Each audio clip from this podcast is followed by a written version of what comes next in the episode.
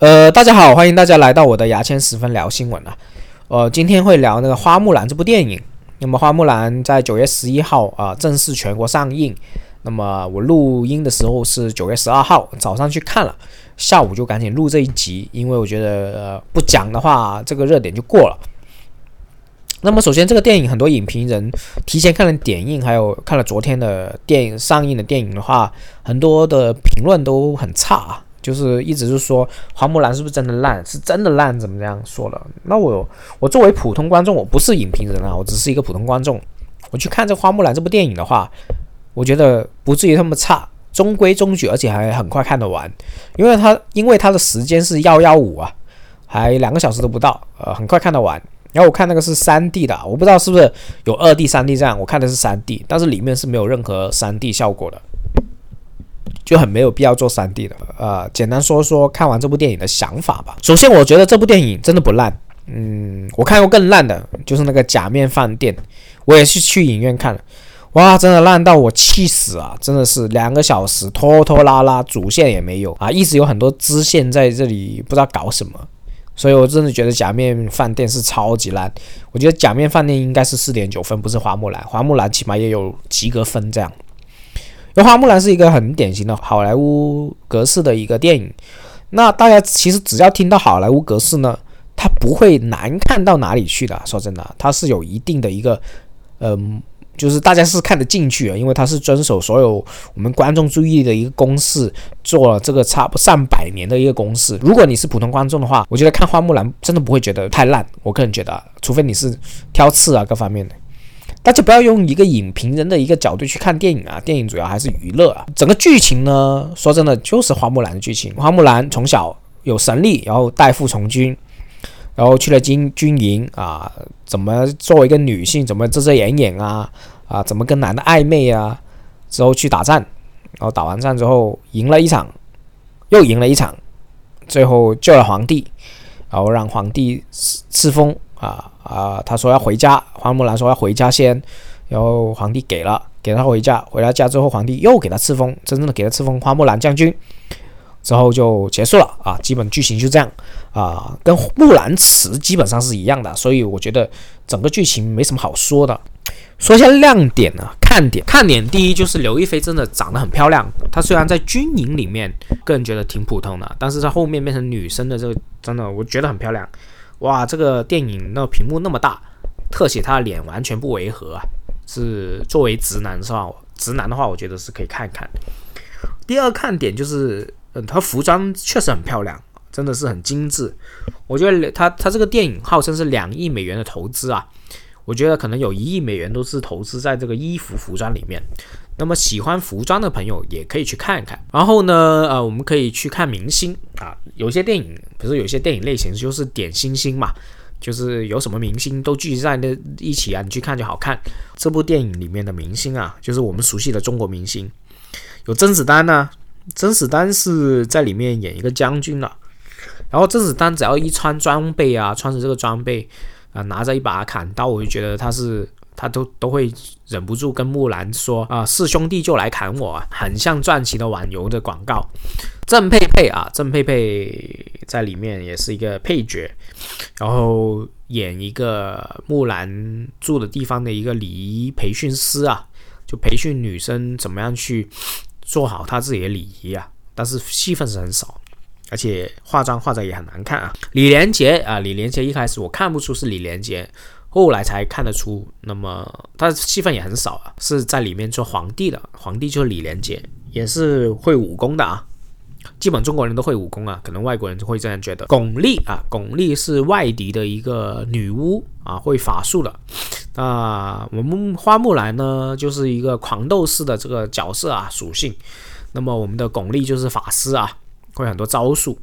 啊，基本上这个明星就是这些啊，这是属星星的第三个看点。第四个看点就是作为一个中国人主演的一个好莱坞电影呢，而不是亚裔人，是中国人呃主演的，而且有那么多中国演员知名的演员去拍一部电影，而且投资挺大。我觉得是，如果你要需要支持这个电影行业的话，还是需要看看，还是挺特别这个感受啊。基本看点是这样，然后你真的无聊的话，可以去看一看。这是看点。我再说一下槽点。那我刚刚讲了，首先花木兰他们这个电影有个设定，就是很厉害的武功人会有元气这个概念，就男人也有元气，女人也有元气。但是女人就用了元气呢，呃，元气外露呢，呃，其他男的人或者女的人会觉得他们是女巫，是一个很邪恶的人，就是坏人这样。所以女人是不能把自己元气外露的。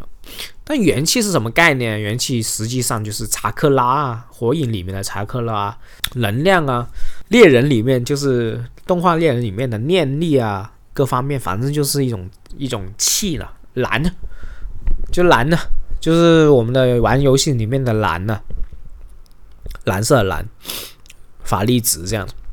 但是它的元气的功能又不一样啊，我刚刚讲了，花木兰是狂斗士。它的元气是主要是在攻击力上面，加在攻击力上面，让自己的攻击程度还有他的受受血程度很厉害，就很扛血啊。然后巩俐呢是法师，所以他的元气都在那个法力值里面，会很多呃，巩俐还会变成鹰啊，变成乌鸦，一群乌鸦啊。变成很多形态啊，还可以上人家身啊，变人变成人家这样，这是他们的一个设定。然后呢，他们的整个电影里面，花木兰的妹妹那个角色真的长得非常像蒋方舟原作派那个蒋方舟啊。然后他们这边电影里面有几个剧情都是跟木兰辞是非常吻合的，比如说花木兰去呃在长大之后去念这个雄兔脚扑朔，雌兔眼迷离。双兔傍地走，安能辨我是雄雌？他真的读了这个呃这句词啊，然后呢，在后面呢，他老爸真的去磨刀了啊，真的去磨这个刀，这剧情都会有，这跟木兰是差不多的啊。然后还有一些槽点，就是比如说花木兰呢，她去代父从军，她的盔甲是穿她爸爸的，但是既然很合身哦，那我觉得她爸爸身材也是看起来还是挺小巧玲珑的啊。然后中间那里就是关于。男的会跟花木兰很暧昧嘛？其实他感情戏挺淡的，但是他那个男的呢，一开始真的是跟那个花木兰聊天的时候，就感觉在调戏花木兰，一看就很 gay gay 的感觉，真的是怕我们泡妞那种词语撩妹的那种词语都是在用他身上。然后这个喜欢花木兰这个男的呢，不是主角，是配角来的。呃，戏份也很少，整天就是看着花木兰，深情看着花木兰。花花木兰，因为她有原力嘛，很厉害啊，然后很有神力啊，搬水的时候都是直接一口气搬上去啊。然后这个男的呢，喜欢花木兰，这个男的呢就看着花木兰，就觉得哇，我的男人好厉害，我好喜欢呢。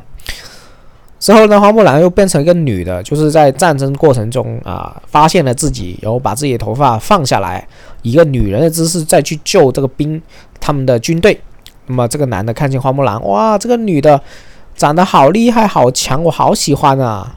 啊，基本上就是这样，没什么亮点。他这个感情戏，因为花木兰她有几个情节，就是突然间有个凤凰出现了，这很具体一个凤凰啊，然后跟着花木兰这样，或者是在花木兰旁边这样，都搞得很像宠物小精灵那样。但实际上，我应该电影应该是想去做一个象征的一个呃态度啊，就是象征它是花木兰是凤凰。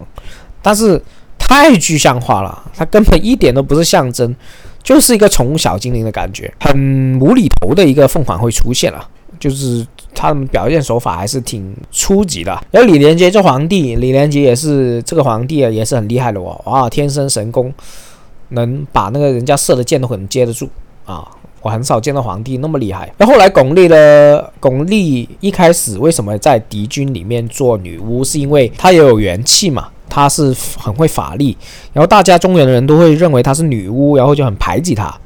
后来她无家可归，就呃投靠了外敌。那外敌是接受她，但是外敌也是只是把她当做一个武器，也没真正的尊重她，尊敬这个巩俐。然后巩俐看见花木兰竟然被大家都尊重啊，就觉得花木兰啊作为我们女生的代表，欣赏这花木兰。后来外敌的统领用箭射花木兰的时候，巩俐就冲过去变成一个鹰，然后帮他挡箭，然后这个巩俐就死掉了。